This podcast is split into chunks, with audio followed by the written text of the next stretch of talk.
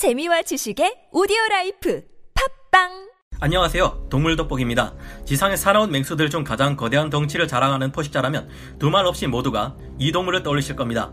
공포의 grizzly bear라 불리는 거대한 회색곰인데요. 그렇게 영화 플래시드에서 이런 회색곰을 단번에 물어버리고 끌고 들어가 죽여버린 거대한 악어의 강력함이 그리 인상 깊게 남을 수 있었습니다. 요즘 이 영화를 다시 한번 보다가 만약 진짜로 곰들 중에서도 가장 살아오며 크기도 북극곰 다음으로 거대한 회색곰과 영화 속에서만큼의 10m짜리 괴물을 아니더라도 5m에서 6m 이상급의 대형 악어가 부딪힌다면 둘 중 상대를 먹는 쪽이 되는 것은 누구일까 하는 것이었습니다.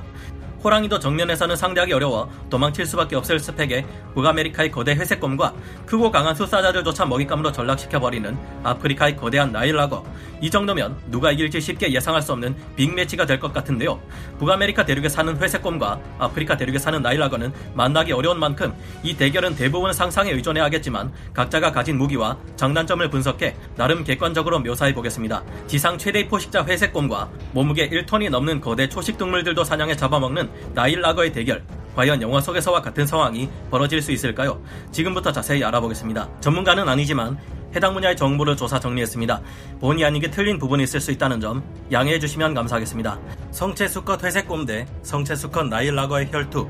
아직 따뜻한 햇살이 비치는 9월 말 오후 커다란 수컷 성체 회색곰 한 마리가 월동 준비를 하기 위해 강으로 돌아오는 grizzly 연어들을 사냥해 잡아먹고 있습니다. 겨울잠에 들어가기 전 최대한 많은 양분을 비축하고 몸집을 불리기 위해 회색곰은 그 어느 때보다 왕성한 사냥을 하고 있는데요.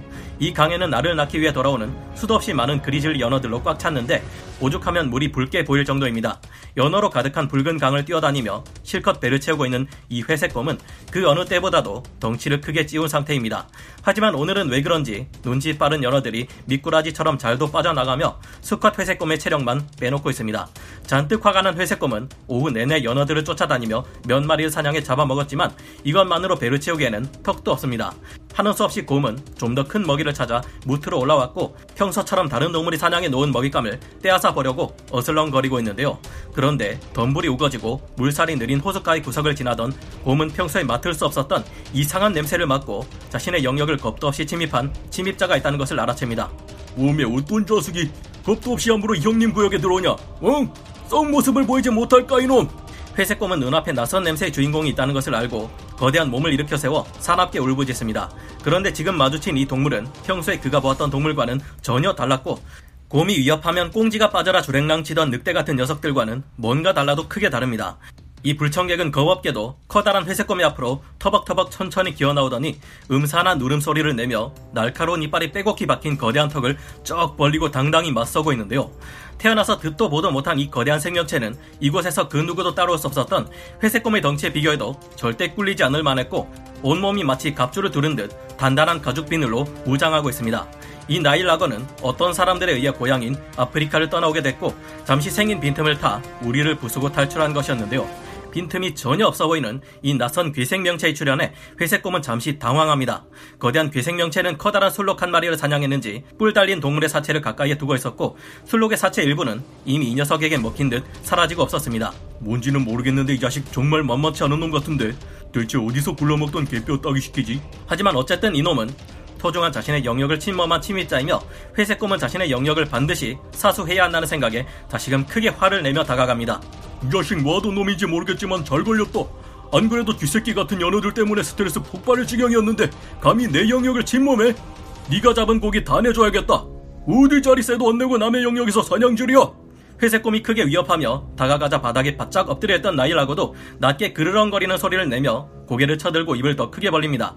회색 곰은 악어의 빈틈을 찾기 위해 이쪽 저쪽 어슬렁거리며 빈틈을 노리고 있으며 나일라거 또한 곰의 움직임을 놓치지 않고 따라가고 있습니다.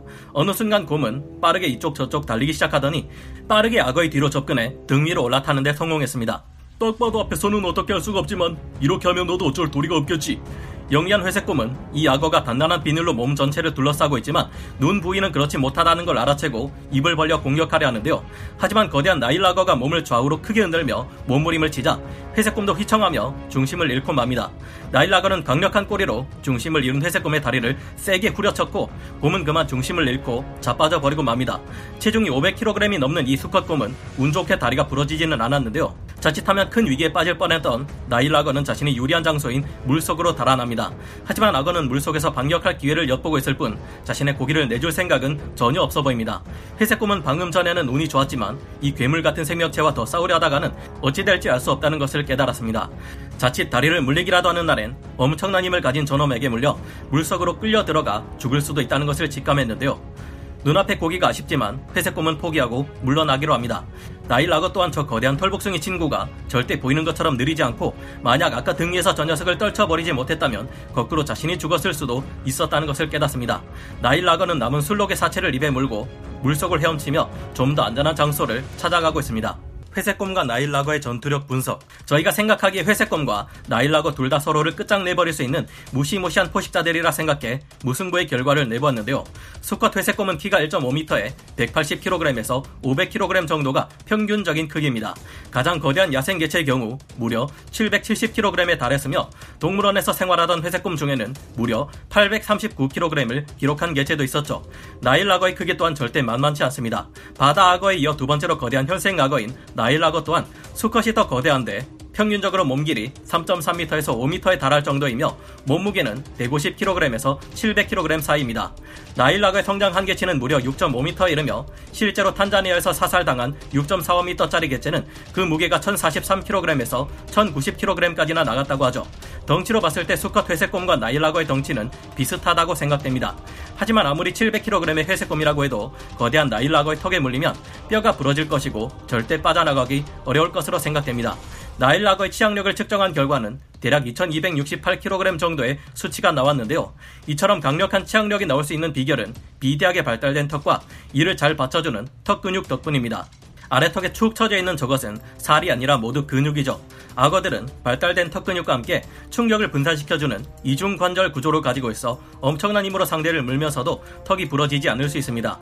악어들의 턱 힘은 크기에 비례해 점점 더 강해지는데 6m 이상의 최대급 나일 악어들의 경우 치악력이 상상을 초월할 수준일 겁니다.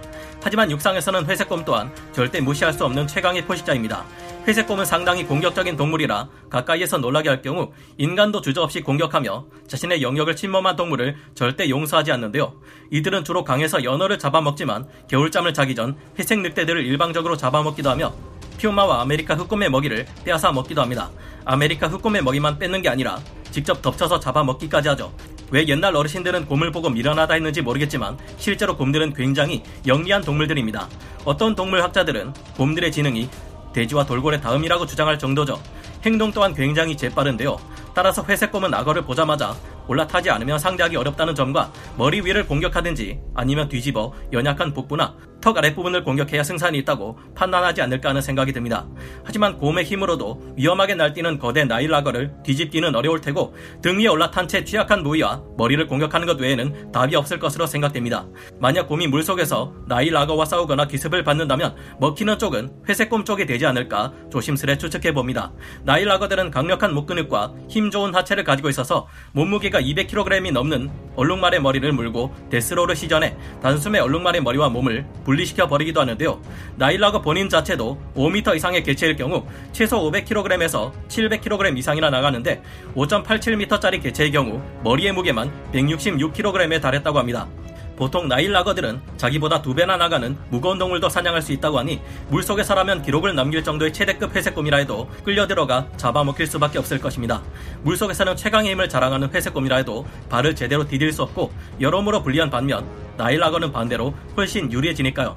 악어 입 구조상 하마처럼 원통 같은 굵직한 체형을 가진 곰을 크게 물기는 어렵겠지만 문제는 곰이 하마와 달리 수생 생활을 하는 동물이 아니라는 점입니다.